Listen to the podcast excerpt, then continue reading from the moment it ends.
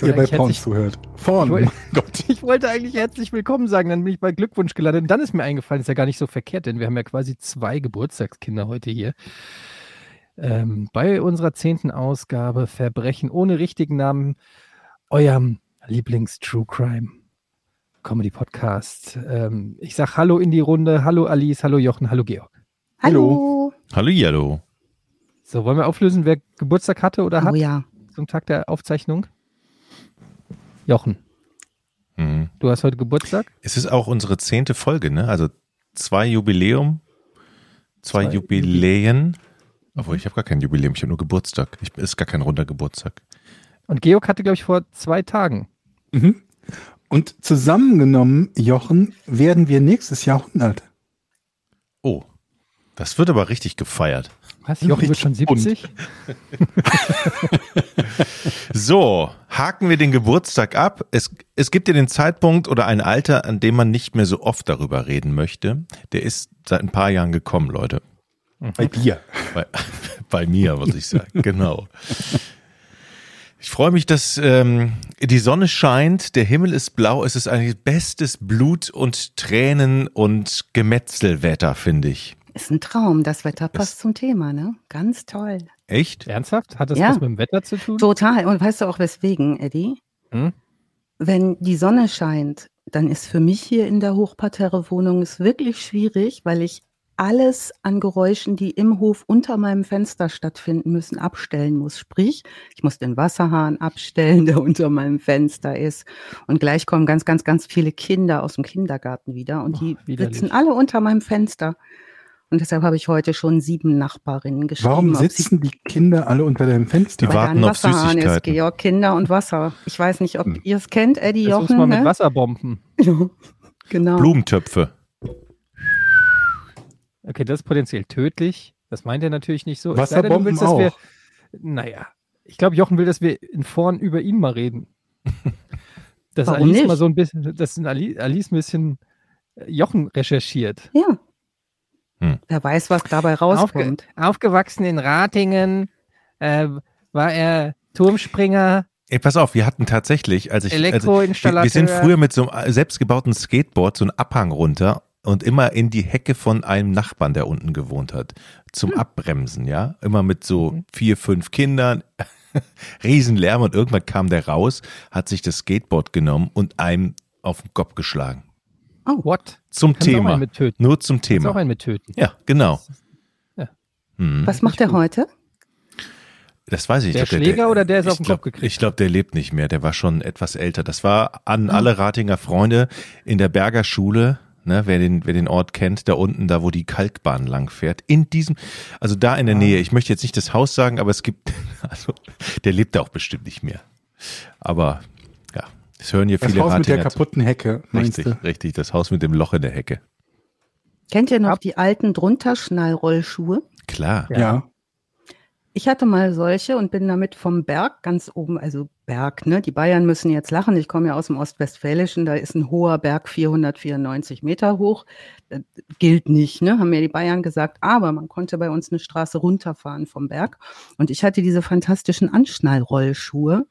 Und da haben sich die Hinterradräder in vollem Tempo gelöst und sozusagen mich überholt. Und ähm, das war auch guter Unfall. Also wenn wir mal über Unfälle sprechen. Hattest du auch eine Hecke? Ich hatte auch eine Stoffein mit Stacheldrahtzaun davor. oh, sehr gut.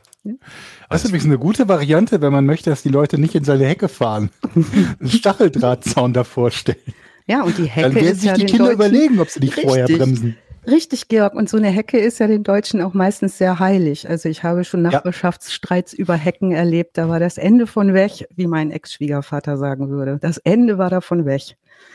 Ah, ja. Das ist verständlich. Also bis ja, man ja. so eine schöne Hecke kultiviert hat, ja. kultiviert hat, das kann ja Jahre dauern. Das kann dauern. Und wenn dann plötzlich so ein Rüpel mhm. da reinfährt und mhm. so ein mhm. Loch in die Hecke macht, dann ist ja, da wäre ich auch sauer. Wir machen heute übrigens auch ein Loch in der Hecke und zwar in die Hecke, in die wir auf unseren Fall gucken. Wie fandet ihr jetzt die Überleitung? Die war ich stark. Wollt, ne? Ich wollte gerade sagen, das war überragend. Das ja, war für ich mich war das eine Markus Lanz oder? Überleitung. Ja, mhm. ich hatte auch schon wieder die Regie auf dem Ohr, die gesagt hat, sei mal ein bisschen, ne, und so weiter, mach mal hier ein bisschen äh, äh, kritischer nachfragen, wenn hier der Laschet sitzt und so. Nee, ähm, Markus Lanzig äh, geht es tatsächlich heute eher nicht zu, sondern ähm, heute haben wir es mit extremem Reichtum zu tun und dass der gar nicht immer so glücklich macht. Wem Was würdet ihr denn machen, wenn ihr so richtig reich wärt, also so richtig stinkreich? Ich würde es alles verschenken, damit ich wieder glücklich werde. Ja. ja. Stimmt das denn auch ich wirklich? Ich würde es an Eddie schenken, weil der, der würde sich darüber sehr freuen. Für mhm. mich ist es nur für mich ist Mich würde erstmal interessieren, was definierst du denn mit, also von wie viel reden wir? Eine Forbes-Liste unter den ersten 400. Okay. Da sind wir im Milliardär. Milliardenbereich, genau. Ja, da würde ich mitmachen gerne. Ähm, ich revidiere mal, also ich würde dann auch gerne noch dabei sein. Also ich glaube wirklich, ähm, man möge es mir verzeihen, aber ich würde, wenn ich so reich wäre, in meinen Heimatverein Eintracht Frankfurt investieren. Oh. Du würdest Eintracht Frankfurt Red Bullen? Ja, im Prinzip schon. Ich würde sie, Was mache ich mit äh, Fortuna? Das ist das günstiger. Ich, ich würde das so eher so Dietmar Hoppen, würde ich sagen. Aber wir machen das ja im Prinzip, das, das ist ja schon der Plot quasi bei, bei Podcast ohne richtigen Namen. Da machen genau. wir das ja auch, wenn auch in einem kleinen, noch in einer kleineren, in kleineren Maßstab. ja, ja, das stimmt. Ich habe kurz überlegt, äh, ich würde mir einen Flugzeugträger kaufen und kleinere Länder oder Inseln einnehmen, aber so ein oh. Flugzeugträger ist fickend teuer. Da bist du halt mit einer Milliarde, kommst du noch nicht weit, ne? Aber als Milliardär meinst du nicht? Also Mehrfachmilliardär reicht es nicht, Georg? Ja, also der, der über den wir heute eBay. sprechen, der ist ja knapp, also zumindest damals äh, von der Zeit, von der wir reden, ja. umgerechnet wäre der jetzt bei einer halben Milliarde. Aber sagen wir mal, irgendwie, der hat noch ein bisschen was übrig gehabt und noch was in der Kaffeekasse. Sagen wir mal, er hat irgendwie ein oder zwei Milliarden. Da kriegst du noch nicht mal einen Flugzeugträger ohne Flug. Also wenn wir jetzt von großen Flugzeugträger reden, ja, jetzt nicht so ein, irgendwie so ein kleines britisches Ding, irgendwie so, wo mhm. so zwei Harrier drauf landen können, sondern schon Nimitz-Klasse. Ne? Also so ich habe Milliardenträger. Also Nimitz-Klasse kostet hier drei Milliarden, vier zwei, Milliarden? Äh, inklusive Bauentsorgung kostet ein Träger den amerikanischen und 22, äh, 444 Millionen Dollar pro Jahr. Och. Hm. Och ja. Pro Jahr. Hm. Da wissen wir aber noch oh, nicht, ja. was die Anschaffung ist, ne? Ja, Georg, oder du gehst mal auf flugzeugträger24.de. Flugzeugträgerleasen.de. Flugzeugträgerbilliger.de. ja. Und dann brauche ich halt noch die Flieger dafür. Ich weiß nicht, was im Moment da top notch ist. Ich glaube, die F-14 haben sie ausgemustert. Die werden noch alle von Top Gun kennen. Also da, auch da wird noch einiges investiert werden müssen. Und dann musst du ja auch erstmal ein Land finden, wo die, die halt nicht zurückschlagen und wo nicht der Rest der Welt sagt, hör mal, das finden wir nicht gut. Also wir können ja zum Beispiel nicht einfach Holland annektieren. Mhm. Ne? Dafür brauchst du auch keinen Flugzeugträger, dafür musst du, brauchst du einfach nur ein paar Kumpels. Rollschuhe. Ja. Buddelst ein Loch in den Deich, ne? Gehst einfach hin und sagst so, so, es reicht. Noch ähm, in der Hecke, aber jetzt, im aber jetzt noch mal, jetzt noch mal eine, eine Überleitung zum Fall, bitte. Okay, also schwerreiche Menschen haben es nicht immer so leicht, stellen wir heute fest. In diesem Fall geht es um den ähm, Milliardär John Dupont, auf Französisch ausgesprochen Amerikaner, gebürtig französischer Abstammung. Seine Vorfahren waren Hugenotten und sind vor der Französischen Revolution aus Frankreich nach Amerika geflohen. Also so eine alte Familie sind die Duponts. Ähm, der John Dupont im amerikanischen Dupont ausgesprochen, ich sag mal Dupont, ich krieg's irgendwie anders nicht hin, wird geboren im November 38 in Philadelphia, ganz im Osten der USA. Und ähm, ja, er beginnt sein Leben in schwerem Reichtum, denn diese Familie, aus der er stammt, besitzt einen ganzen Haufen Unternehmen, unter anderem eins der mächtigsten Chemieunternehmen. Und wenn ich nicht komplett falsch recherchiert habe, hat die, äh, das Chemieunternehmen DuPont unter anderem die Teflonpfanne erfunden und solche Dinge. Ach, das ist so eine geile also, Erfindung, finde ich, muss ich sagen hatten auch irgendwie noch mit den drei Ms was zu tun, die die Post-its erfunden haben und so. Ich bin da jetzt nicht so tief eingestiegen, aber die Familiengeschichte äh, und der Name Dupont ist ein, schon mal ein schweres Erbe, was der Junge qua Geburt äh, mitbekommt. Und zwar insofern, als er ähm, in, ja, jetzt wird man sagen, geht doch eigentlich, finde ich jetzt nicht so schlimm. Wie groß ist denn eigentlich eure Hecke? Er wächst auf auf einem Grundstück, das 800 Acre Land hat in Newton Square, Pennsylvania. 800 Acre, wisst ihr, wie viel Quadratmeter das Was sind? Könnt ihr es durchrechnen? Elka oder Acre, Acres, Acres. Also wie Hektar. Hektar, halt. Hektar, okay. Aber es sind nicht unsere Hektar, glaube ich. Nein, das, das sind ist, ich, amerikanische Hektar, sogenannte Die Acres. sind größer noch? Kleiner. Kleiner, okay. Wie groß also ist ein Hektar? So Hier in Deutschland, sag mal, Georg, du 100 weißt mal 100 Meter, glaube ich. Bitte? Ja? 100 mal 100? Ich 100 mal 100 Meter, glaube ich. Ist ein Hektar? Müsste ich nachgucken. Also Warte, es gibt Google das. Ein Acre ist 4046 Quadratmeter. Genau, und das heißt, wenn ihr es umrechnen würdet, hättet ihr es zu tun mit ungefähr 320 Hektar. Das entspricht, und jetzt kommt der Moderatorenvergleich aller Markus Lanz-Eddy, ich komme da nochmal drauf zurück. Wie viele Fußballfelder? 4200 Fußballfelder. Ich habe es mal durchgerechnet auf fußballfelder24.de. Und Entfernung ähm, zum, zum Mond brauchen wir noch und wie oft nee, man damit um die Erde fahren Fläche. kann. Hallo, Ach so. Jochen, das ist eine Fläche. Entfernung zum Mond ist keine Fläche. Danke, Georg, du rettest mich. Ich schwitze schon wieder kalt. Ja, wir brauchen das in, in, Saarländern. Wie viele Saarländer sind das? Also äh, sind 11,6 Saarländer. ich habe tatsächlich dieses Saarland wird ja immer gerne mal ähm, zum Vergleich herbeigezogen. Äh, das Saarland hat übrigens 2569 Quadratkilometer. Aber was ich jetzt im Vergleich viel spannender fand, war, der wächst auf auf einem Grundstück in einem, auf einem Anwesen. Das ist 46.251 mal so groß wie meine Wohnung in Berlin. also äh, das ist die Not, mit der wir es heute zu tun haben, äh, in der dieser Junge aufwächst. Und zwar als drittes und allerjüngstes. Moment mal, aber das ist ja nur die, du hast ja nur die Wohnung, das ist jetzt nur der Innenbereich. Jetzt tu mal nicht so, als ob der auf so einem riesen Grundstück aufwachsen Ja, aber Leute, ihr Leute. Du hast ja auch einen Garten. Ich, ich habe ja mhm. auch einen Garten und ich weiß schon, äh, wie, wie, wie sch schlimm es ist, wenn man eine gewisse Grundfläche zur Verfügung hat, die in Schuss zu halten, Leute.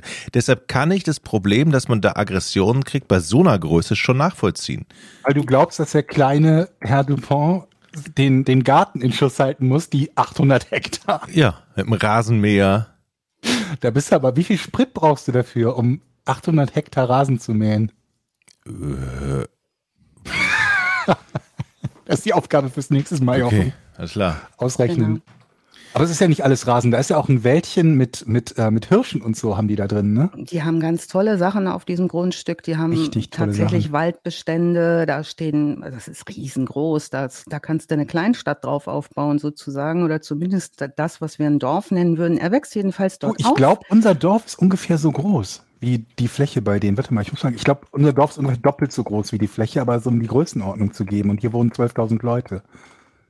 Ja, Warte. diese, diese Dupont-Familie, um die es heute auch noch gehen wird, die ist übrigens nicht nur bekannt für ihren extremen Reichtum und dieses riesengroße Anwesen ähm, das später der John Dupont auch als seinen Staat bezeichnen wird, was ungefähr schon mal ahnen lässt, in welchen Dimensionen er so für seine eigene Person auch denkt, als äh, Staatsoberhaupt seines Anwesens.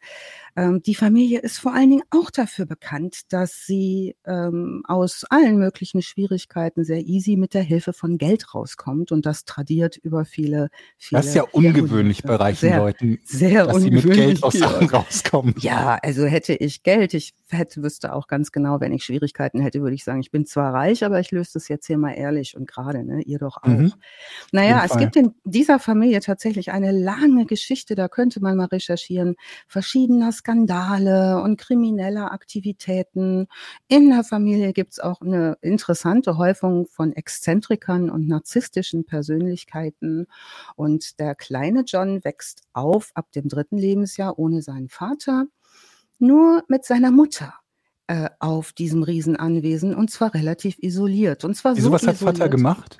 Einfach äh, Vater gegangen? hat sich ähm, verabschiedet. Der hatte schon zwei viel ältere erwachsene Geschwister, mit dem hatte der kleine John, mit denen hatte der auch nicht so viel zu tun. Also der war alleine mit Mama.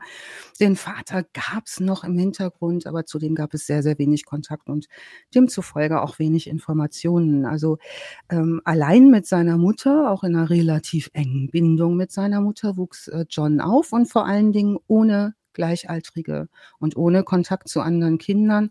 So könnte man sagen, würde man heute vielleicht von Wohlstandsverwahrlosung sprechen und Kontaktarmut.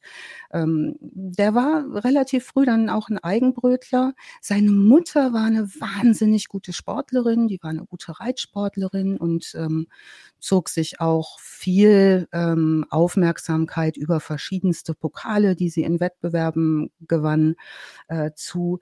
Ähm, die hat auch irgendwie gemerkt, der ist ziemlich alleine, äh, ihr Sohn, ähm, und hat dann dafür gesorgt, dem Sohn ihres Chauffeurs äh, Geld zu geben. Der war gleichaltrig und hat gesagt, ich gebe dir hier mal Geld, tu mal bitte so, als wärst du der Freund von meinem Jungen.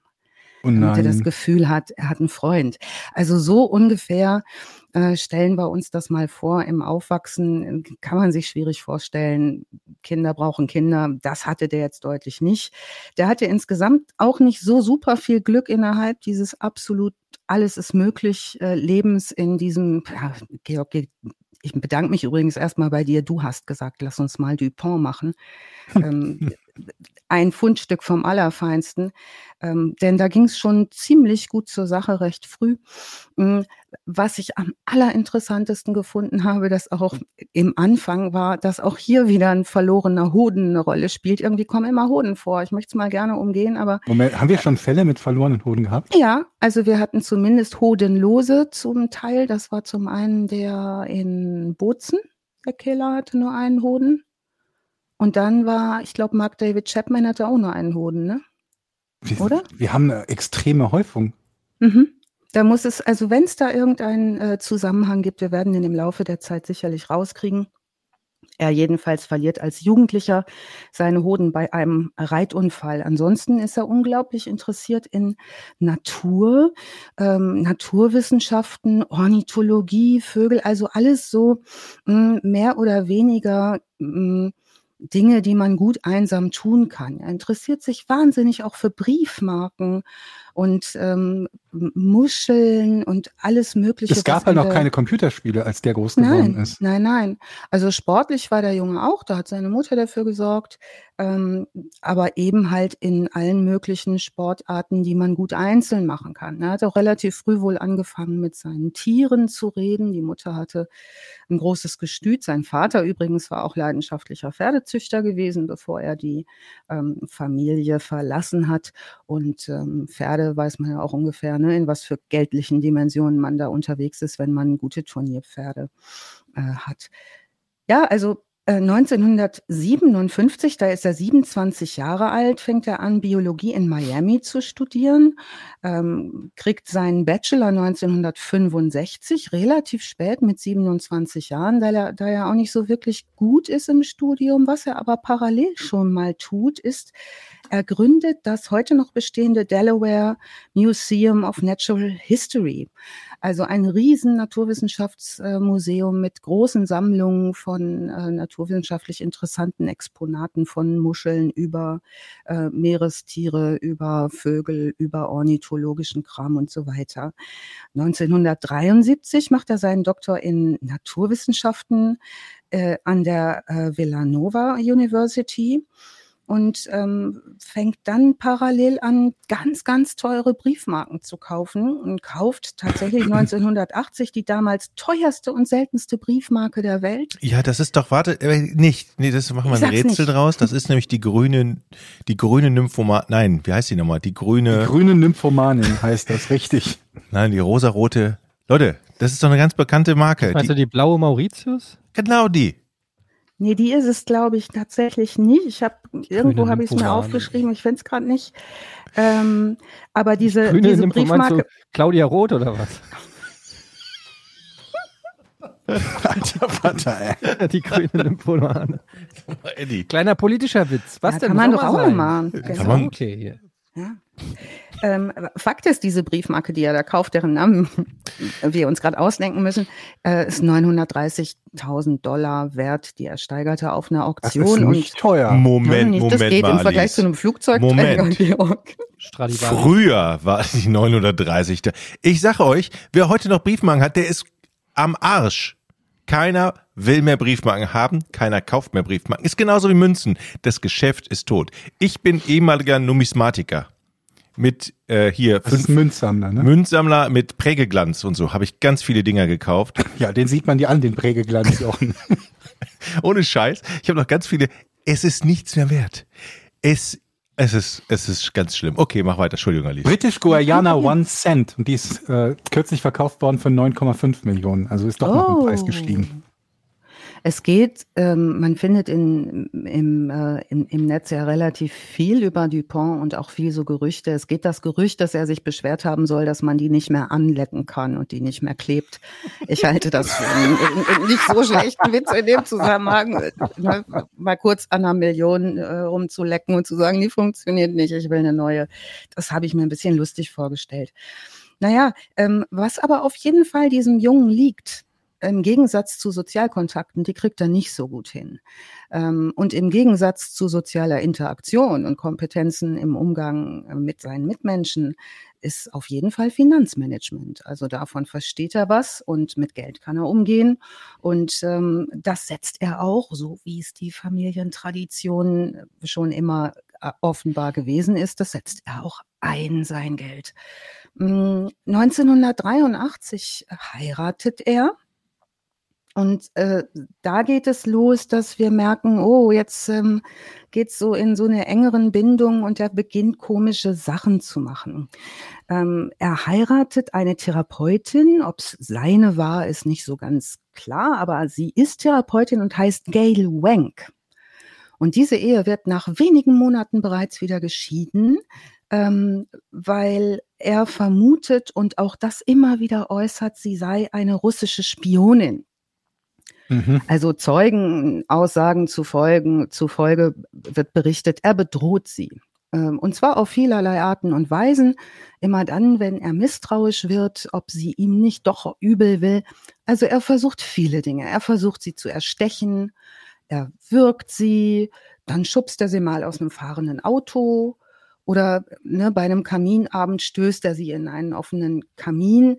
Das sind jetzt alles nicht so nette Dinge, wo man sagt, Mensch, das ist aber ein Garant für eine gelingende Ehe. Funktioniert nicht, ne? die Ehe hält nicht lange, bleibt kinderlos, was jetzt bei einem Hodenlosen auch nicht so ganz ungewöhnlich ist, ähm, und wird geschieden. Also diese Ehe funktioniert nicht. Zu dem Zeitpunkt lebt seine Mutter noch. Das heißt, er hat noch eine Bezugsperson. Ähm, Therapeuten sagen später, ähm, Dupont habe den Satz, bis dass der Tod uns scheidet, nach eigenen Aussagen als Challenge aufgefasst und Herausforderung.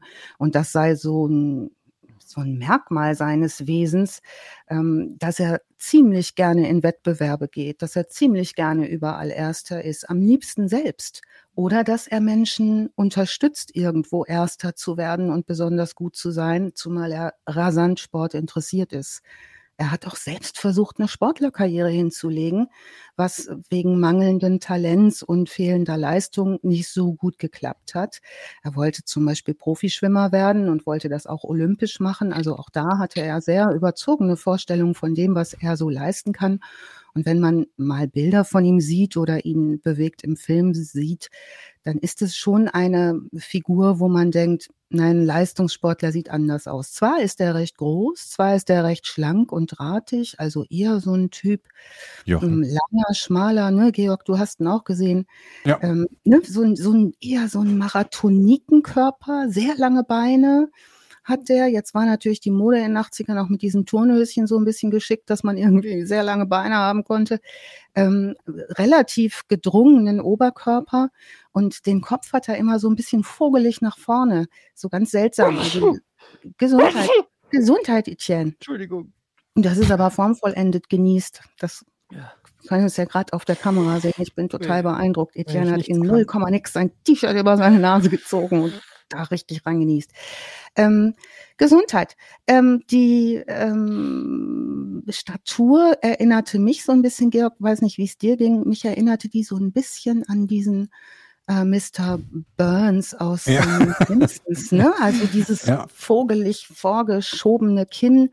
Ähm, man kriegt nicht so gleich den Gedanken, das ist ein Mega-Sportler, also das passt schon, dass das Aber ich glaube, Das sind halt auch schon Fotos oder Bilder von ihm, wo er halt schon ein bisschen älter ist, ne? Ja. also schon jenseits ja. der 50. Also wie ja. wei wer weiß, wie er mit, mit 25 oder 30 so ausgesehen hat. Also da habe ich Bilder gesehen, da deutet sich das an, ne, wenn man den äh, mhm. kennt, wenn er älter ist. Ähm, in Vorbereitung unter anderem auf diesen Podcast äh, habe ich eine Netflix-Dokumentation gesehen von 2016, die heißt äh, Team ähm, Foxcatcher. Äh, Foxcatcher. Foxcatcher. Mhm. Und Team Foxcatcher kann ich euch extrem ans Herz legen. Ist eine tolle Doku äh, zu ihm mit ganz vielen Leuten, die ihn kannten. Die ist toll gemacht und ähm, sagt euch Foxcatcher was äh, in Sachen Kino von ein paar Jahren vorher. Da gibt es nämlich einen ganz Dieser berühmten Ringer-Film mit Channing genau. Tatum und genau. Steve Carell. Ja, Steve Carell da in der Rolle als John Dupont. Der Film wurde insofern kritisiert, als er nicht besonders nah an den realen Ereignissen war. Hochgelobt hingegen wurde dann die Dokumentation, die da mit einigem aufgeräumt hat, was in dem, ich glaube sogar Oscar nominiert oder Oscar preistragenden Film mit Steve Carell ähm, fälschlich wiedergegeben wurde. Also in diesem Film, da geht's genau um Ringer und Eddie, da sind wir voll in deinem Thema. Also heute äh, können nochmal alle Wrestling-Moves rauskommen, äh, Richtung äh, wem auch immer. Ähm, Ringen ist zu der Zeit kein Sport, der besonders hoch angesehen ist. Also das ist eher so ein bisschen Unterwelt. In den USA kann man damit in der Zeit kein gutes Geld verdienen. Es ist zwar olympisch, aber kaum jemand kann sich leisten, dort in den Leistungssport zu gehen, weil er das privat finanzieren müsste. Es gibt keine großen Clubs, die da unterstützen. Es hat kein besonders großes Ansehen. Äh, parallel befinden wir uns in den 80er Jahren im Kalten Krieg. Das heißt, äh, der Erzfeind der USA ist, ähm, sind, ist die Sowjetunion. Und äh, die haben ganz besonders gute Ringer in der Phase. Zwar ist die ähm, UdSSR zu dem Zeitpunkt erst in den 50er Jahren mit dem Ring Ringersport eingestiegen, da die aber ihre Ringer komplett bezahlen und durchfinanzieren, wahrscheinlich auch das ein oder andere Medikament bereithalten, damit die super gut ringen können, sind die permanent Erste bei den Weltmeisterschaften, bei den Olympischen Spielen etc. Das wurmt natürlich die Ringerszene in den USA ziemlich. Und ähm, nachdem nun Dupont erfolglos oder weniger erfolgreich, muss man eher sagen, versucht hat, Schwimmer und Leichtathleten zu unterstützen, übrigens auch auf seinem Grundstück dort Trainingseinheiten eingerichtet hat etc. für Menschen, die Sport treiben wollen, extrem viel Fördergelder verteilt an Universitäten, dort abgelehnt wird, teilweise weil er sich schon schlecht verhält und auch seine Sportler sich schlecht verhalten auf sein, seine Anregung hin, ähm, macht er das jetzt ganz privat und gründet auf seinem Grundstück ein Ringercamp, eine Ausbildungsstätte und lässt alle, die gut ringen können und in den USA schon Erfolge gefeiert haben, lässt er auf seinem Grundstück wohnen. Und zwar jeweils in eigenen Häusern. Die kriegen freie Kost und Logis plus perfekte Trainingsmöglichkeiten. Ähm, da wird jeden Tag mit tollen Trainern, tollen Coaches trainiert. Das heißt, erstmals können diese Ringer mit Hilfe all diesen Familienbesitzes und des Geldes plus der Einsamkeit dieses Mannes, der sich diese Ringer, das sind 81 zu Hochzeiten, die dort auf seinem Grundstück unterwegs sind und leben und wohnen, arbeiten, ringen und mit ihm sind, ähm, der lässt sich das richtig so als Familienersatz, muss man fast sagen, ähm, lässt er die da ähm, wohnen und baut ganz enge Bindungen zu denen auf. Können also wir mal ganz kurz über diese Sportart ringen? Ich will ja. nur mal einen kurzen Einwurf an die, an die Kollegen hier. Das ist ja für mich so ein Sport, wo ich sage so, ja, der hat voll die Tradition, das ist bestimmt ein geiler Sport, aber ich, wenn ich das selber ausüben müsste, ne, mich an so ähm, geschmeidige Körper anschmiegen und ganz tief ein. Ah, das ist schon, ich weiß nicht, wie die anderen das, das sehen. Kontaktsport, ne? Ja, das ist aber so richtig. Mhm. Ich ziehe meinen Hut vor den Ringern. Also das wäre ähm, dir unangenehm, weil du nicht so eng an jemand anderen Nee, also das wäre unangenehm, ja, vor allen Dingen für den anderen, glaube ich. so, wenn ich so, so einen Körper so umarme und dann so und dann, oh, ist ja auch hier nicht besonders groß, ne? Also in den USA ist, glaube ich, am College und in Highschool ist Ringen noch ziemlich groß. aber mhm. dann halt im Profibereich gar nicht, oder das gibt es ja eigentlich nicht wirklich im Profibereich, ne? Wenn, dann wird ja Wrestling daraus später, also eine naja, Show Ring ist olympische äh, Ja, und es gibt auch ja. Ring-Bundesliga und da gibt es auch äh, ganz, ganz viele Aber das heißt Zuschauer. ja nicht, dass es groß ist, also dass es da irgendwie, ne, dass es da auch Geld zu verdienen gibt oder ja, so. Das, Ach so meinst du das? Nee, das ist hm. wahrscheinlich sowieso mit den, ich meine, du kannst Geld verdienen, kannst du logischerweise mit Fußball, aber dann halt auch auf Profi-Ebene.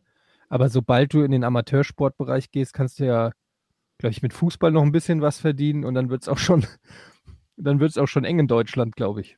Mhm. Ne? Was du mit was? Kannst du im Amateurbereich mit Handball Geld verdienen? Glaube ich nicht. Ja, bisschen. Ich hab, ja. Ich habe damals ja in der Oberliga gespielt, liebe Freunde. Ist das wahr? Und da habe ich mein Studium finanziert mit tatsächlich, ja. Das war damals vierte, vierte Klasse. Hm? Wie viel hast du da gekriegt? 700 Mark im Monat.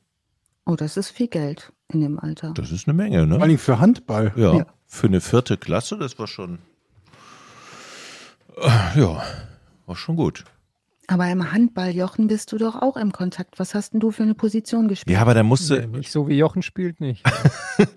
Abwehr, Mitte und Kreisläufer. Gut, Kreisläufer. Aber da hast du ein Trikot an. Also ein richtiges, richtiges Trikot. Und ja, das aber Regen machst du auch nicht nackt.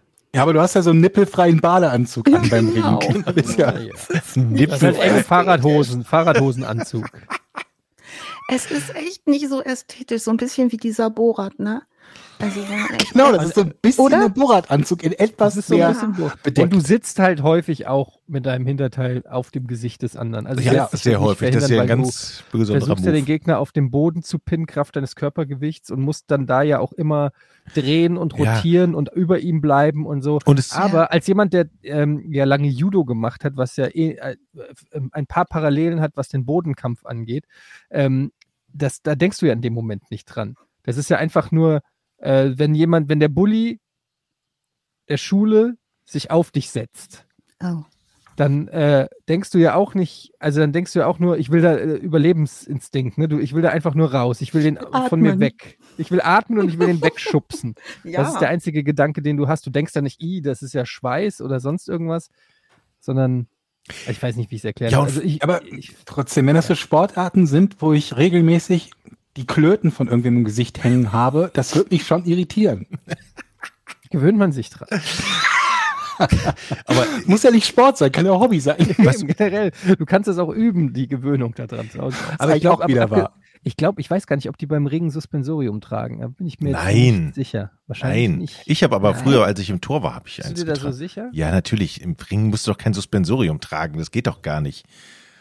Also vor allen Dingen, egal es gibt ja aber auch unterschiedliche Ringer, also es gibt ja sowieso grundsätzlich unterschiedliche Behaarung bei Männern, ne? Und wenn ich oh, dann ja. auch, es gibt dann ja also auch wirklich. Es wird ein Suspensorium getragen, ich habe es gerade mal nachgeguckt. Beim Ringen. Beim Ringen verpflichtend. Was? Danke, Eddie. Ja, gut. Ich, Echt? ich war mir eigentlich in dem Moment sicher, wo Jochen so vehement das ausgeschlossen hat, war ich mir eigentlich sicher, dass es so ist. Beim Ringen wird ein Suspensorium getragen? Also ja, so ein Sackschutz? Da ja. steht in Klammern, damit Jochen sich nicht so ekeln muss. Stimmt's, ja, wenn die aufeinander rumkrabbeln oder so, was meinst du, wie das wehtut, wenn einer mit einem Knie in dein Gemächt ja, krabbelt? Genau, da ja. ist der Kampf ja sofort zu Ende. Oder einfach draufknien Aber das ist Aufstehen. doch gut. Die werden wahrscheinlich im Laufe der Zeit besser gewesen sein als mein Suspensorium in den 90er Jahren. Aber das ist doch unbequem beim Kämpfen oder Okay, aber ich, ich, wenn jemand auf deinen Klöten kniet, ist das ist unbequemer. Auch un, ist auch unbequem. Jetzt sind wir aber wieder ganz schön untenrum unterwegs. Okay, Jungs, ne? Entschuldigung, Eddie, ja, Entschuldigung. Wichtig. Ja. Entschuldigung. Das stimmt, das ist total wichtig. wichtig. Mein letzter Hinweis noch, ich möchte vor allen Dingen nicht gegen jemanden kämpfen, der so eine mega Brust- und Arm- und Beinbehaarung. Rückenbehaarung. Rücken ist ganz, ganz Oh, da Aber kann, darf man sich an den Haaren am Rücken eigentlich festhalten und oh, den zum Wurf Cremen die sich nicht so ein oder ölen die sich nee. nicht so ein, dass nee. die schwerer zu greifen sind? Findest du nee. eingeölte Rückenhaare angenehmer? Oh, Jetzt ist obenrum aber auch okay. gerade eklig. Ne? Wollen wir wieder unten rum? ja, ja, lass einfach. Danke. Wenn du, dann, wenn du dann mit, keine Ahnung, aufstehst danach und hast überall kleben die Haare des anderen so mit dem Öl an dir dran. Also ich, ich, bin mir ziemlich sicher, dass ganz viele Ringer jetzt aufstehen, ausmachen. Aber hey, mhm. ihr könnt schreibt uns einfach und erklärt uns euren Sport. Also ich war Aber möglicherweise rasiert man sich ja auch, damit der andere sich nicht im Rückenfell festgreifen kann. Ah. So ein Drei-Tage-Rücken, meinst du? Also die, die in dem Film in der Doku vorkamen, Georg, die hatten sich nicht rasiert. Aber so war kein Die Bulgaren, meinst du? Der eine Bulgare, der war total glatt, glaube ich, von Natur aus. Der war klitzeklein, so ein auch mega Weltmeister, klitzekleiner Typ, wo man denkt, hör, hör, den würde würd ich so in einer Kneipe provozieren, so klein war der. Ne? Und ich bin ein sehr friedliebender Mensch. Aber der hat da Leute auf Matte gelegt, einfach mit dem richtigen Hebel und mal eben so hochgehoben, ein Kraftpaket, unglaublich. Ja. Was ist dir da auch aufgefallen, der Typ? Ja, also der ist mir vor allen Dingen, ja, kommen wir später noch zu, warum mhm. der mir aufgefallen ist, aber ja. Ja, also äh, wäre sowieso noch mal einen ganz interessanten Blick auf diese Ringer zu werfen. Einer der Ringer, Ringer, der übrigens dort äh, dann auch einzieht und so wie die anderen Ringer, die dort leben, trainieren und so weiter, die gründen da Familie. Das heißt, die ziehen in diese Häuser, die haben ihre Frauen, die haben Kinder. Teilweise sind sie auch solo, aber da sind tatsächlich, das ist wie so eine große Neverland Ranch für Ringer. Ja? Also da ist alles irgendwie möglich. Die sind befreundet untereinander, die Kinder wachsen miteinander auf. Also da passiert plötzlich so alles in diesen 80er Jahren, was in der Kindheit von Dupont deutlich nicht stattgefunden hat. Und das ist schon insofern besonders spannend, weil er sich am allerbesten anfreundet mit dem sehr, sehr auch zu der Zeit schon berühmten äh, Ringer David Dave Schulz. Der ist schon Olympiasieger und Weltmeister im Ringen. Und seine Frau beschreibt ihn später äh, nochmal so, die sagt, er war eigentlich so der Hippie unter den Ringern. Das war ein total, wenn er nicht auf der Matte war und gekämpft hat wie der Teufel, dann war das ein total friedliebender Typ, der hawaiianische Lieder für seine Kinder gesungen hat und äh, unfassbar äh, liebevoller, sehr, sehr verständnisvoller, sehr zugewandter, empathischer Typ. Mit dem freundet er sich ganz besonders an. Und ähm, jetzt nimmt das da Fahrt auf, auch die Erfolge kommen dazu, dieses Geld zahlt sich aus, diese Trainingseinheiten zahlen sich aus. Ähm, die Situation ist also, alle Ringer sind mit ihren Familien ständig um, um Dupont drumrum und Dupont selber ringt auch mit. Und sie lassen ihn glauben, weil er ja auch nun alles finanziert, all diese Reisen, die Häuser, die Schulbildung der Kinder, die Versorgung auf dem Gelände, die kriegen ein Gehalt, die kriegen Autos, die können reisen, ne? die können mal eben in irgendwelchen Jets von hier nach da reisen. Der, ähm, der Dave Schulz, dieser sehr berühmte Ringer ähm, zum Beispiel, der tritt dann an in Russland und erreicht auch den ersten Platz bei den Olympischen Spielen vor dem russischen Konkurrenten, was so auch Ziel von Dupont unter anderem gewesen ist.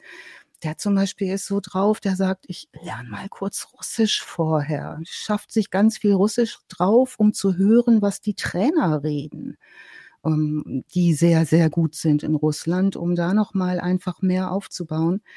Ja, und die Ringer, die versorgen diesen vogeligen, kauzigen, immer sich bizarrer verhaltenden ähm, John Dupont mit Freundlichkeit und Freundschaft. Das heißt, die lassen den mitringen, die lassen den gewinnen. Der tritt selber an auf so Fantasie-Events, wo Menschen dafür bezahlt werden, dass er im Ringen gewinnt. Der kann überhaupt nicht gut ringen. Ähm, aber die lassen den glauben, dass er der Allergrößte ist und ähm, tun das natürlich auch aus gutem Grund, nämlich sind ja durch ihn auch durchfinanziert. Es wird aber auch immer wieder gesagt, die mochten den auch. Also es war wohl auch immer noch mal eine Spur Mitleid dabei. Die Familie von Dave Schulz hat die Weihnachtsfeste in dem Haupthaus des John Dupont verbracht. Der hat dann bei großen Weihnachtsessen dafür gesorgt, dass die Kinder Kinderstühle haben, sich liebevoll gekümmert. Da wurde dann groß beschert und gegessen. Also das hatte schon sehr, sehr, sehr familiären Charakter. Nochmal, ähm, Alice, hast du rausfinden können, ob diese, diese, diese Fantasiewettbewerbe, ob er davon wusste, dass seine Gegner bezahlt wurden fürs Verlieren, der Dupont? Das habe ich nicht rausbekommen. Es ist allerdings wohl so, wie sich später herausstellt, dass das relativ egal war, ob das gewusst hat oder nicht, weil der Sachen einfach in Wahn verarbeitet hat zunehmend und ähm, auch selber von sich Sachen später geglaubt hat, die so unmöglich sind, dass er sicherlich auch geglaubt hat, er hat das alles gewonnen. Aber ich mhm. habe keinen Beleg. Das ist ein super Einwand, eine super Frage, Georg. Ich habe das auch nicht gefunden. Ähm, jetzt wissen wir, dass der schon immer sehr limitiert war in seinen Sozialkompetenzen. Das finde ich sehr schön ausgedrückt. Er war sehr limitiert in seinen Sozialkompetenzen. So schön. Äh, ähm, wird nun irgendwie immer komischer. Die, ähm, die, die Mutter stirbt 1988, als er 50 Jahre alt ist und damit eine seiner wichtigsten Bezugspersonen, die auch ihm immer das Gefühl gegeben hat, dass er der Größte ist. Und ähm, jetzt wird es zunehmend schlimmer. Sein Verhalten wird zunehmend bizarrer. Und die Ringerfamilie um ihn herum, diese 81 Leute mit ihren Familien und ihren Kindern und ähm, die ihn da gewinnen lassen und ihm sagen, Mensch, ne, du trainier uns mal, du kannst uns noch richtig was beibringen. Stimmt natürlich nicht, ne? Der fällt da eher störend auf im Training. Ähm, aber die, die versuchen ihn bei Laune zu halten. Die versuchen ihn froh zu machen, ihn zu bestätigen und ihn stabil zu halten. Das wiederum leuchtet ein, da ihre Existenz äh, von Dupont abhängen.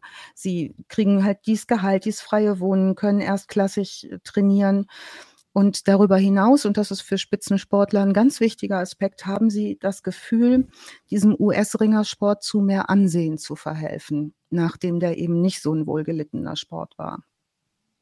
Also Dupont verhält sich zunehmend auch paranoid das wird jetzt immer deutlicher.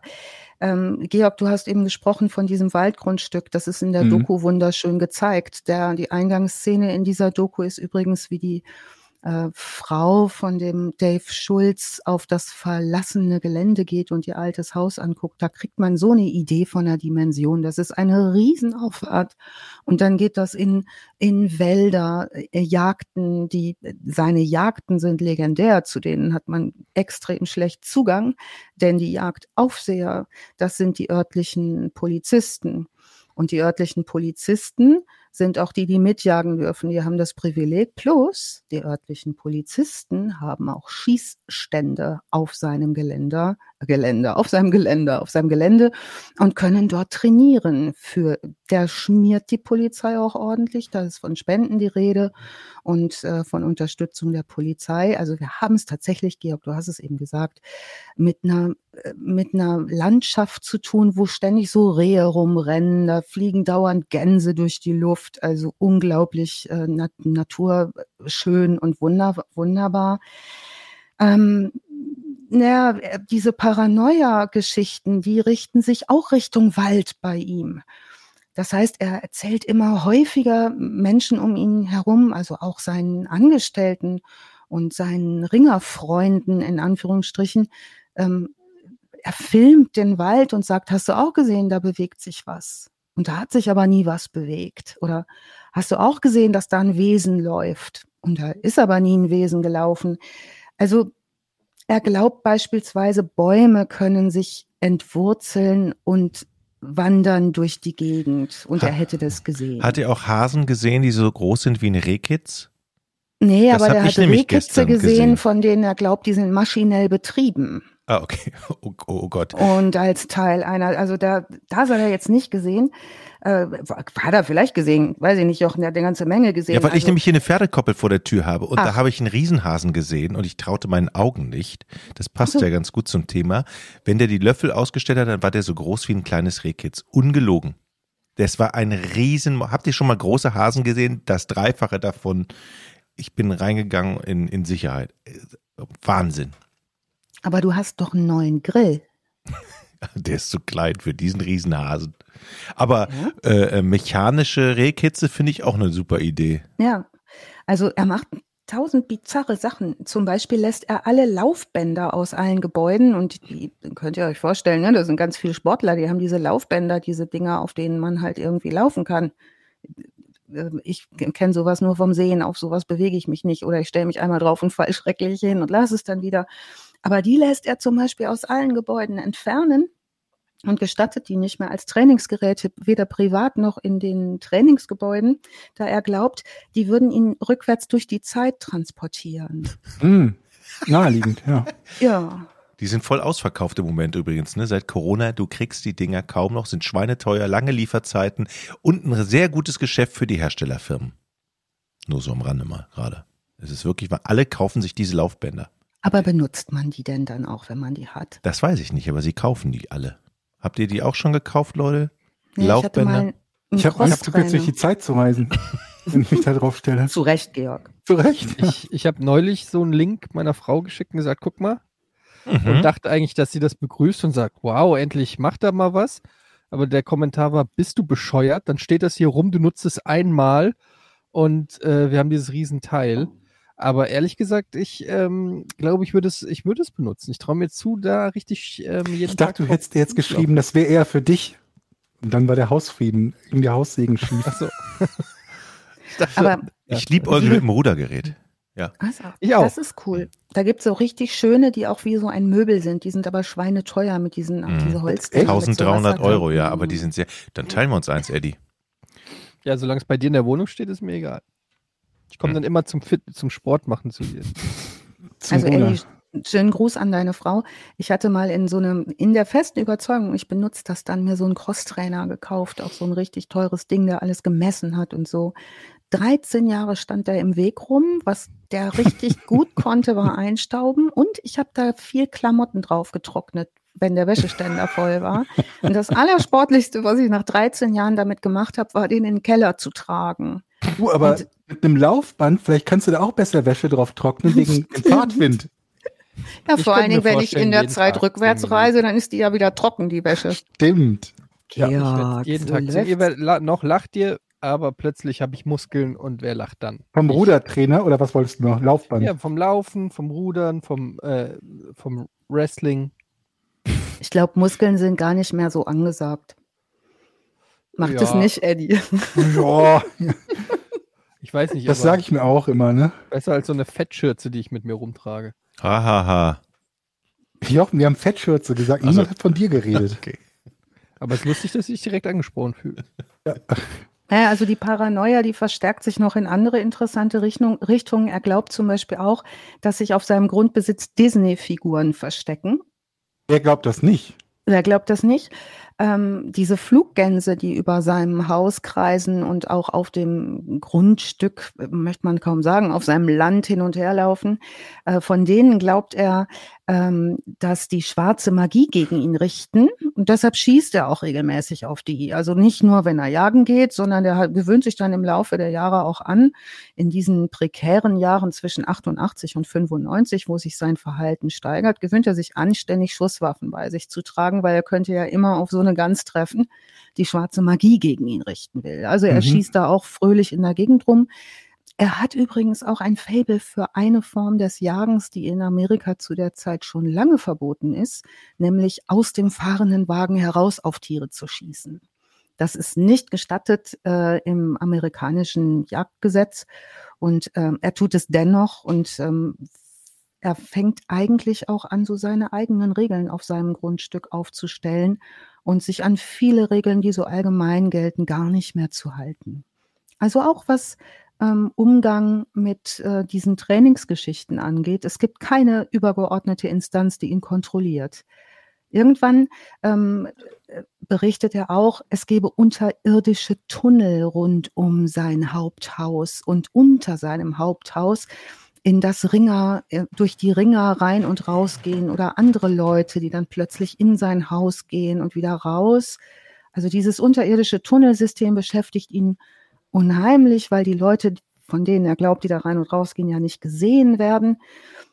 Er sammelt, wie gesagt, dann Waffen, trägt die mit sich rum.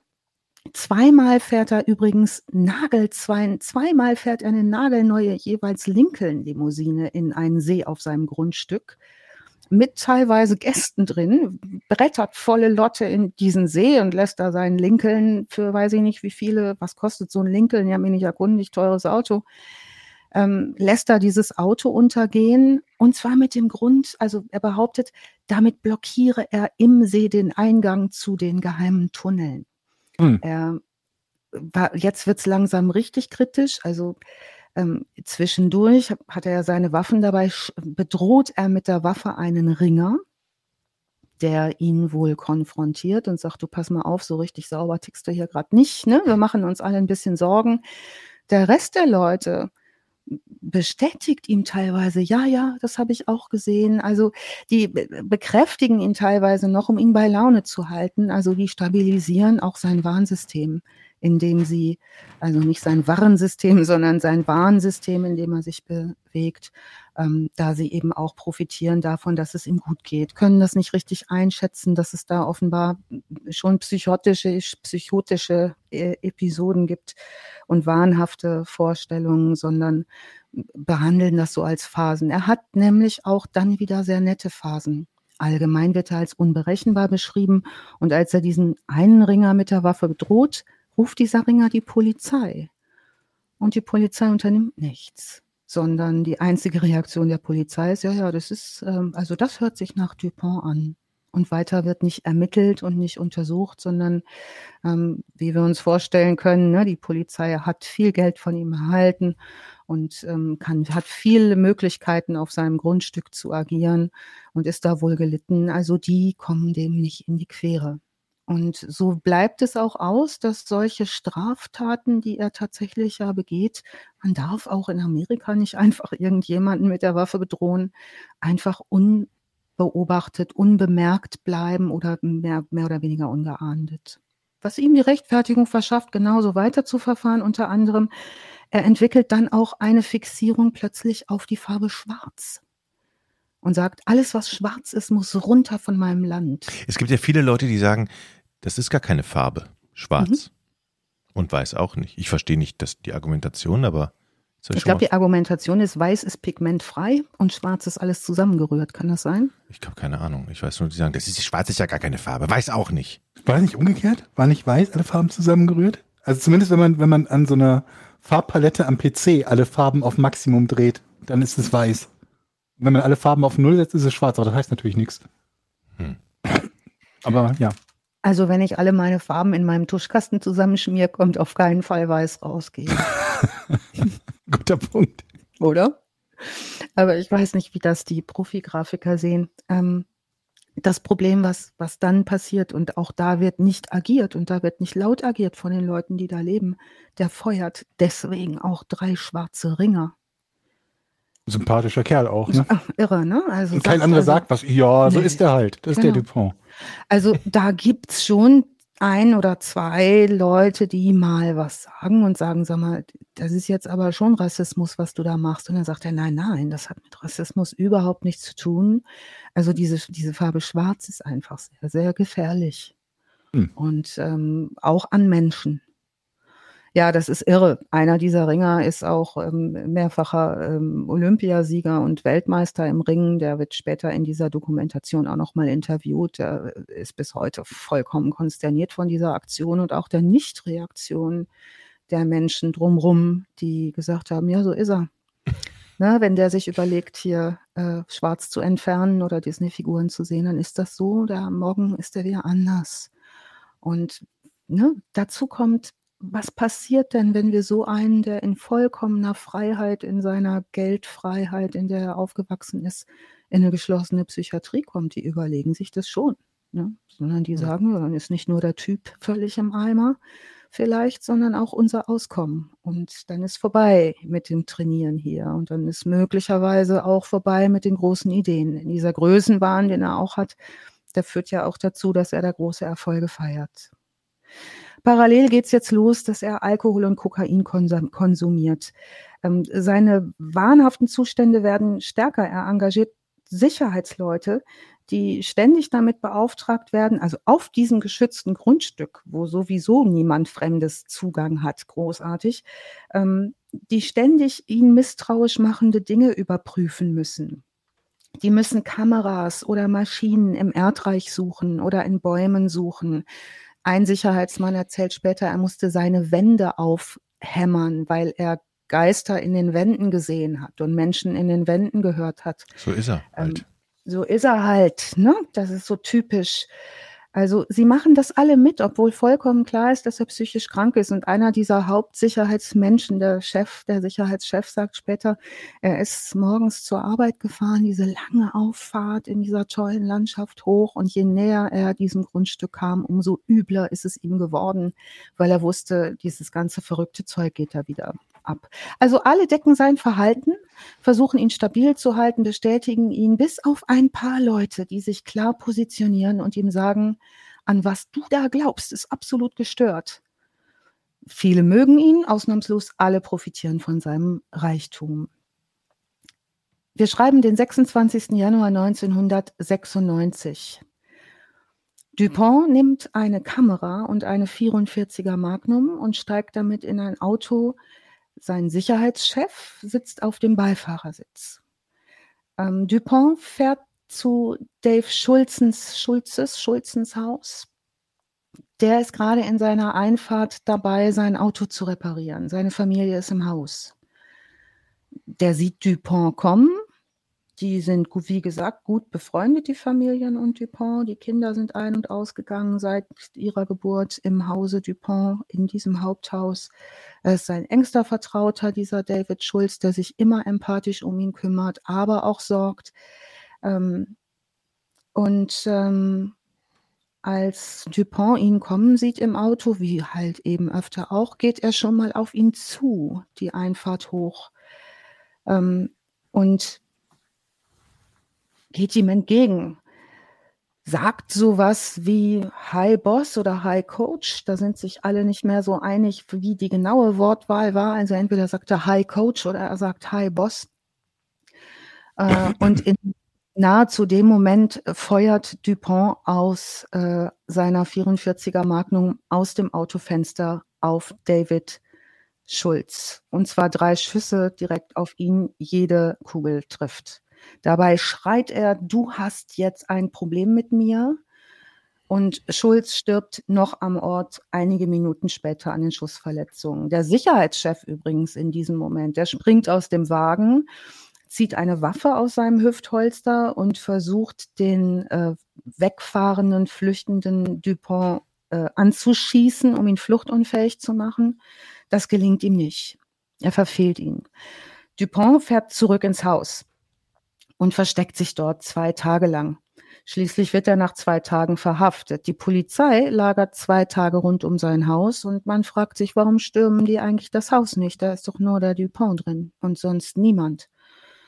Ähm, was die machen, ist, die kappen die Wärmeversorgung. Es ist Januar, es ist kalt, die machen draußen den Boiler aus, den riesigen, der auf dem Grundstück steht und dieses riesige Anwesen mit äh, Wärme versorgt.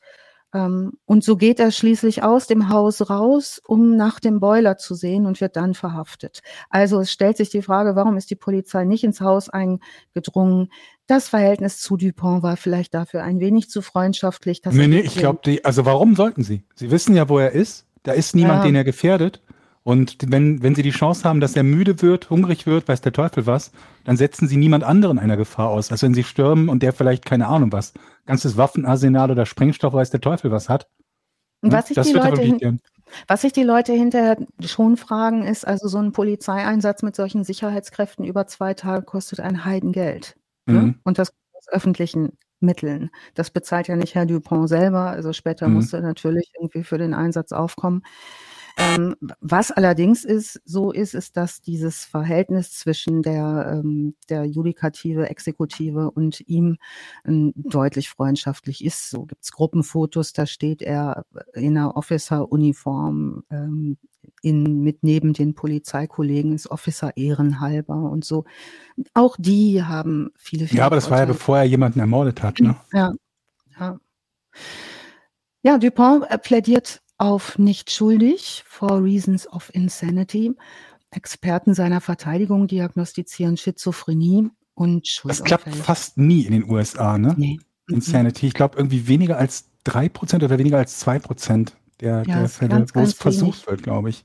Ja, also am 25. Februar 97 wird er für Mord dritten Grades bei psychischer Störung verurteilt. Third Degree Murder oder auch Murder of the Third Degree, Murder 3 genannt. Das gibt es nur in drei Bundesstaaten, in denen die Straftat nicht in zwei, sondern in drei Stufen eingeteilt wird. Das betrifft übrigens Florida, Minnesota und Pennsylvania und äh, bedeutet, dass der Angeklagte nicht töten wollte.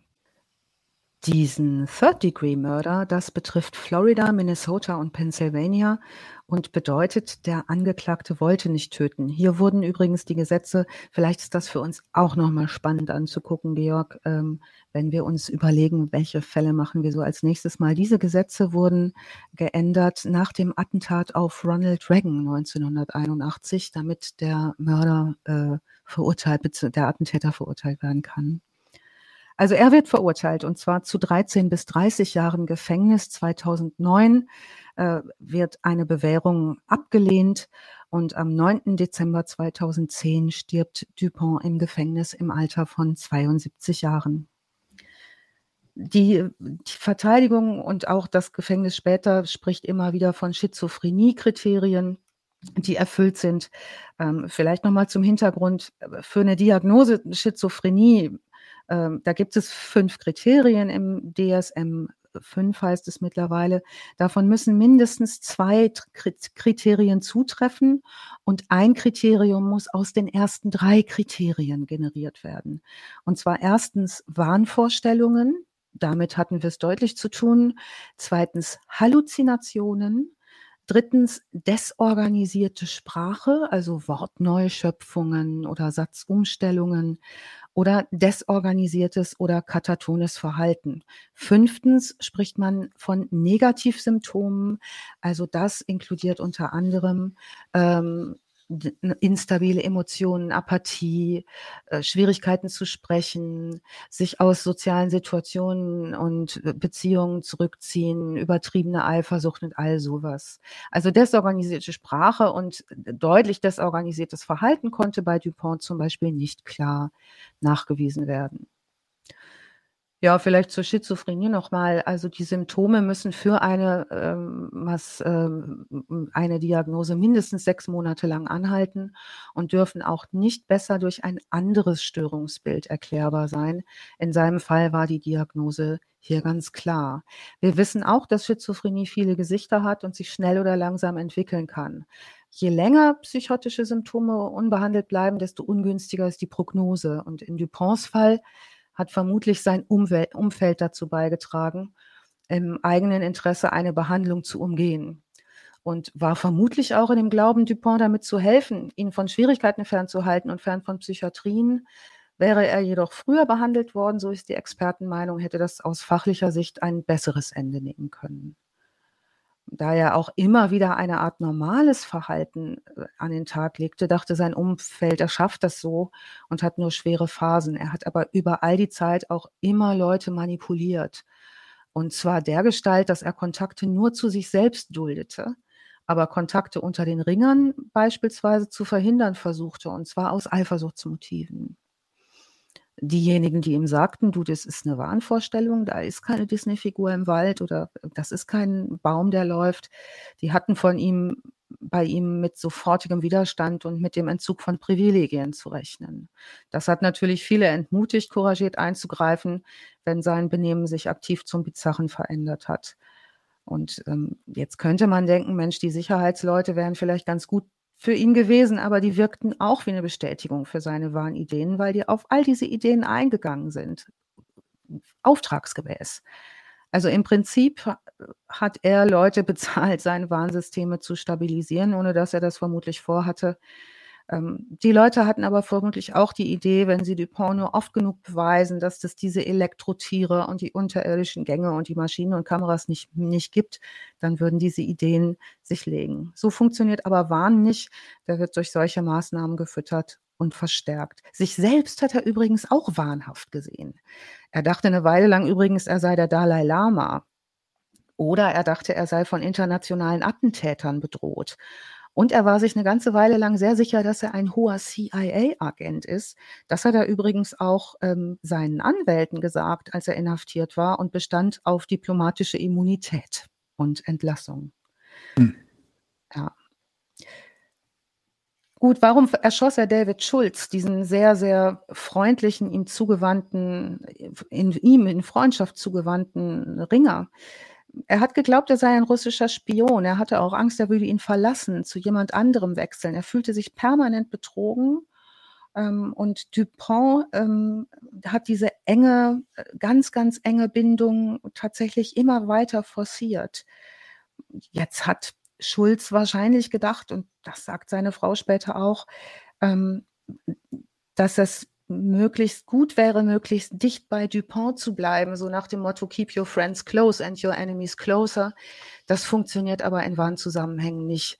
Und ähm, ein Experte zu dem Thema äh, sagt, in dem Fall Wahn und Waffen geben immer eine schlechte Mischung ab. Nach seiner Inhaftierung noch aus dem Gefängnis ordnete Dupont an, alle Gebäude auf seinem Grundbesitz schwarz anstreichen zu lassen. Das tat er übrigens im Versuch, entlassen zu werden, weil äh, er glaubte, dass die Leute im Ort dann von der Düsterheit dieser Kulisse so verstört sein würden, ähm, und seine Freilassung verlangen würden, damit er sie wieder in der alten Farbe anstreichen lässt. Also auch in Haft blieb er einsam, bizarr, exzentrisch, was nicht weiter verwundert, weil er auch dort keine Behandlung erhielt. Dass dieses System so lange stabil bleiben konnte, äh, verdankt laut Expertenaussage das System zwei ähm, Dingen, nämlich Paranoia auf der einen Seite und Verweigerung. Also keiner wollte die Wahrheit sagen. In einem Experteninterview wird gesagt, keiner wollte die Party beenden. Interessantes Zitat von jemandem auch aus dieser Doku war, sie haben sich ihr Hirn verrenkt, Zeichen zu finden, dass irgendwas fürchterlich schief laufen würde. Da fragt man sich tatsächlich, wenn man das sieht und hört, was soll die Leute noch überzeugen? Also das ist schon alles knalle verrückt. Also dieses, dieses Zitat ist tatsächlich auch ein Zeichen dafür, wie schräg dieses System getickt hat. Ja, das war David äh, Schulz der Ringer, der das Opfer war. Ähm, mehrfacher Olympiasieger in internationalen Erfolgen, ähm, toller Familienvater und ähm, ja, äh, wie gesagt, in diesem äh, Film gespielt von ähm, hilf mir mal, Steve Carell.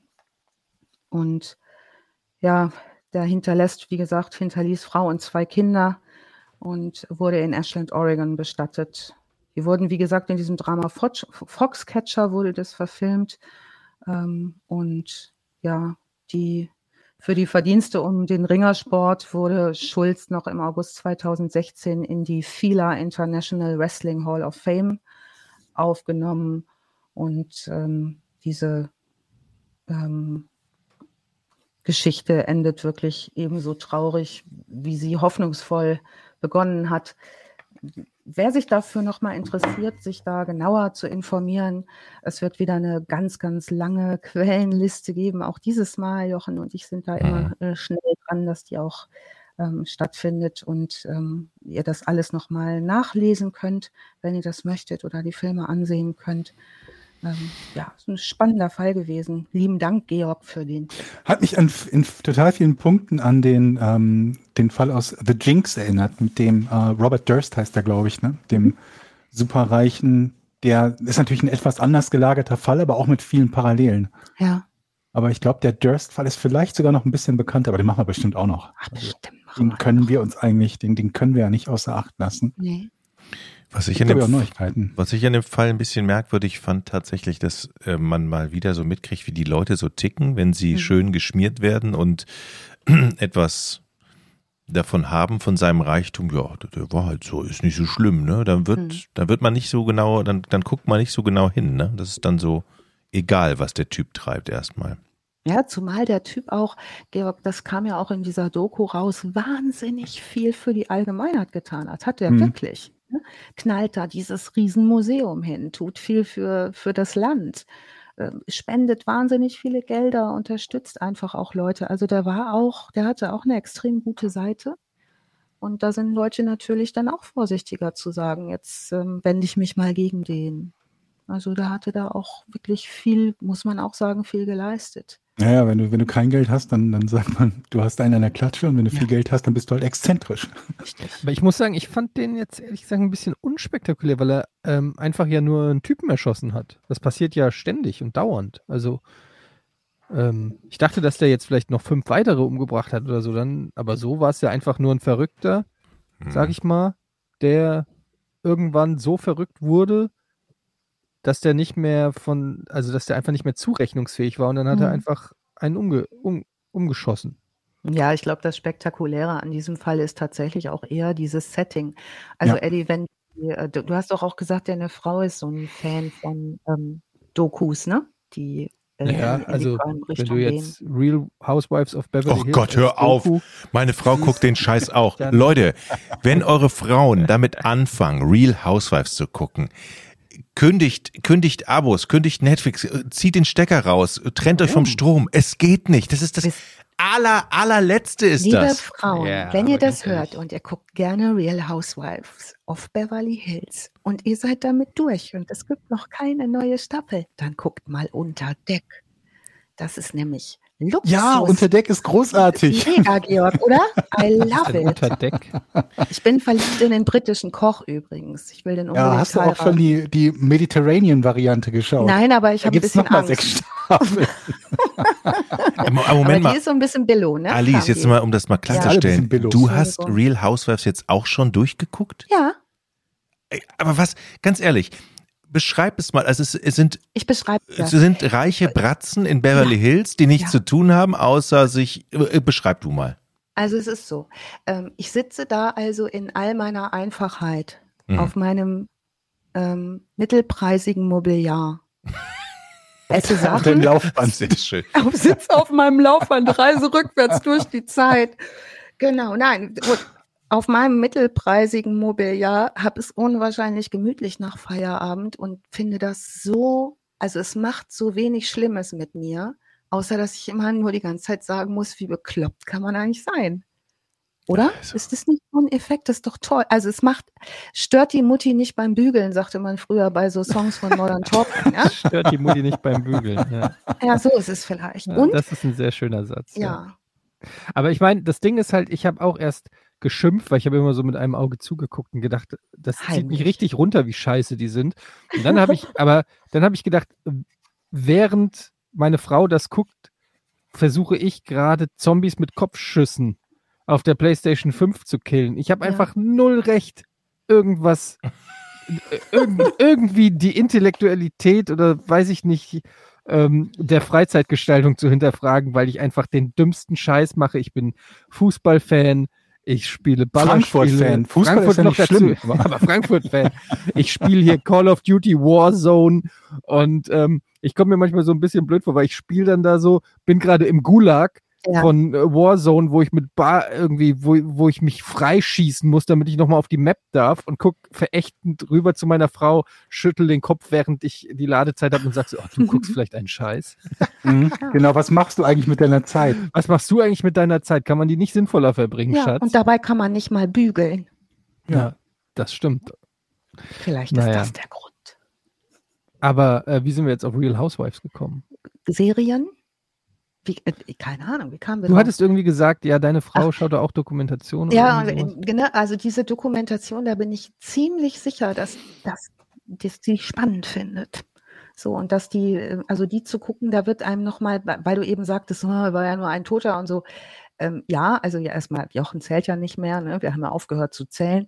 Ähm, aber das ist tatsächlich dieses so eine bizarre hm, Neverland-Situation, wo es einen mhm. überhaupt wundert. Und es ist auch filmisch so viel archiviert dazu. Also du siehst da, Georg, kannst du dich an die Szene erinnern, wo der mit einem Wrestler, einem Ringer im Auto sitzt und sitzt da wie so ein kleines altes Vögelchen und dieser Ringer schnallt den an und nimmt den in den Arm und sagt, wir fahren jetzt mal los oder was auch glaube ich. Ich, kenn, ich, ich kann mich noch an die Szene erinnern, wo er halt mit einem von diesen Ringern halt Ringt. so ein Trainingswrestling ja, macht ja, und ja. dieser Wrestler halt so ein bisschen konsterniert, irgendwie so ein bisschen peinlich auch ja. betroffen danach halt erklärt, na ja, dann er ist halt quasi der Boss und dann dann wrestelt man mit ihm halt hier so genau. ein bisschen, ne? Also so ein verdecktes es fühlt sich halt so an, als würde sich dieser Wrestler quasi prostituieren. Ja. Und ihm sei das unangenehm, ähm, da so zu tun, als würde er mit dem, mit dem Typen kämpfen, damit er das Gefühl hat, ja auch dazu zu gehören. Das ist das, was dieses gesamte Konzept irgendwie, dass jeder so ein bisschen ihm das Gefühl geben will, dazu zu gehören. Und ähm, ich glaube, das ist aber die Mischung aus den beiden Sachen. Dieses mhm. einerseits Geld und ähm, das dass er halt den Lebensunterhalt von vielen der Leute da auf seinem auf seiner Farm bestreitet und zum anderen, dass die so ein bisschen Mitleid mit ihm alle haben ja. und sich denken so, ja, der ist doch eigentlich super nett. Ich meine, mhm. hier spinnt er ein bisschen, aber der kommt bestimmt auch wieder runter, ne? Ja. Und im Endeffekt ist es halt, nee, er kommt halt leider nicht wieder runter. Ja, und ich habe mich auch überlegt, wie kann man das ähm, im Audio sozusagen so transportieren, ne? dass das klar wird, was da in der Dynamik passiert. Das ist tatsächlich viel Bildsprache, die einem da Sachen, äh, wo man denkt, keiner ist so laut, aber es sind so Kleinigkeiten, so wie du das gerade sagst, dieses bisschen peinlich berührt und alle machen irgendwie so, dass er sich wohlfühlt, aber so richtig, richtig ist es nicht. Und ähm, er, auch wenn er redet, also er hat so einen ganz schrägen Blick manchmal und erzählt auch komische Sachen in den Interviews, wo man mit dem, ne, du sagst es immer so schön, Georg, mit dem Wissen von heute ist es ja leicht, es zu beurteilen. Ja. Ähm, aber wenn man ihn so reden sieht, dann denkt man auch schon, oh, äh, da ist aber auch viel, viel äh, diametrale Bewegung im Gehirn, ne? Ja. Ja. Also äh, schaut es euch an. Ich find's, ich fand es äh, total spannend. Anderthalb Stunden kann man mal an einem Abend so weggucken. Und ähm, beides, die, die Doku und der Spielfilm, glaube ich, ist auch beides, wenn ich nicht irre, auf Netflix, bin mir nicht ganz sicher. Ja. Wird gemacht, ei, ei. Ja. Auf alle Fälle. Auf jeden Fall wieder mal toll recherchiert. Mhm. Ein, ein spannendes äh, Exemplar. Ich habe äh, tatsächlich Foxcatcher noch nie gesehen. Ich wollte ihn eh immer mal gucken, den Film. War ja, glaube ich, sogar auch für einen Oscar nominiert. Ja. Ähm, ja. Vielen Dank, Alice. Sehr gerne. Und an der Stelle sei wie immer auch nochmal ähm, darauf hingewiesen, dass ihr gerade Verbrechen ohne richtigen Namen hört. Das war die zehnte Folge. Wir haben natürlich noch einen anderen Podcast, der heißt Podcast ohne richtigen Namen. Das hier ist äh, sozusagen das Mutterschiff. Könnt ihr euch auch anhören, wenn ihr den noch nicht kennt. Und ansonsten weiß ich gar nicht. Gibt es noch was zu sagen? Ändert sich erstmal nichts. Ne? In zwei Wochen sind wir wieder da. Wir versuchen ja, ja immer diesen Zwei-Wochen-Rhythmus einzuhalten. Könnt ihr da schon was teasen? Wollt ihr schon was teasen oder ist das noch? Äh, ich glaube, haben wir überhaupt schon was gefixt? Steht das, das noch nächste Mal? Nee, ne? Noch gar nichts. Okay, alles klar. Wir könnten jetzt so tun und sagen, ja, ja, das wird. Nee, muss ja nicht. Wird wieder ein spannender Fall. So langsam wird es ja schwierig, Themen zu finden. Es wird ja nicht so viel gemordet und ah, um die Ecke überhaupt gebracht. Nicht, ne? also, überhaupt nicht. Wir haben sie fast alle. Ja. Das Gegenteil. Zwischen das zwei Gegenteil. Folgen ja. gibt es immer mindestens ja. drei oder vier neue Fälle, die auf die Liste da, auf der Liste dazukommen. Also wir haben da eine Liste am Start. Ich glaube, Georg, ich schreibe die bald auf Klopapier. Ja. Dann kann man schreiben und rollen und schreiben und rollen. Also das, wir haben tatsächlich eher so ein bisschen die Qual der Wahl und gucken dann, dass wir ja, ja. Ähm, vor allen Dingen auch nochmal äh, Fälle nehmen, die so ein bisschen leichter verdaulich sind. Also nicht nur, ähm, wo, wo wir hinterher nicht trübsinnig ähm, äh, wieder unter Deck gehen müssen und Desperate hm. Housewives oder Housewives of Beverly Hills gucken müssen, vier Jahre, um wieder zurechtzukommen mit der Chipstüte ähm, auf dem Sofa und der Fernbedienung in der Hand. Ähm, ich freue mich jedenfalls aufs nächste Mal und ich bin sicher, Georg, wir finden wieder ja, was. Auf jeden Fall. Bei der, bei, wo ihr, wir ja alle zusammen sind, nochmal kurz zum Schluss. Habt ihr vielleicht äh, für mich mal einen, einen Tipp für einen richtig geilen Thriller? Sowas äh, wie so ein bisschen nordische Art mit so ähm, Kommissaren Film? oder eine Serie? Ich, ich also habe schon viel geguckt, aber ich brauche jetzt mal was Neues. Ich empfehle äh, Mayor of Easttown, gibt es gerade bei Sky zum Beispiel. Das ist eine HBO Max-Serie mit der Kate Winslet mhm. als äh, klassisches, äh, klassische Krimi-Trope. Du äh, hast mhm. sie als abgefuckte, abgehalfterte ähm, Cop in so einem kleinen Dorf, wo jeder jeden kennt und sie muss einen Fall auflösen von einem äh, ähm, ermordeten Mädchen. Und wie das dann so ist in so einem kleinen Dorf, haben da vielleicht mehr Leute mhm. was mit zu tun, als auf den ersten Blick klar wird. Sehr, sehr gute Serie, sehr gut gespielt. Kate Winslet macht das super. Ganz neue Serie, kann ich nur empfehlen. Wer auf so, äh, ja, so Kriminalfälle äh, steht. Mehr of Easttown heißt okay. Das. Mhm. Danke, Eddie. Cool. Sehr gute Serie. Ist notiert. Zack, okay. direkt gegoogelt, gefunden. Läuft. Okay. So läuft das hier. Gut, das war's von vorn. Bis zum nächsten Mal. Tschüss. Tschüss. Tschüss.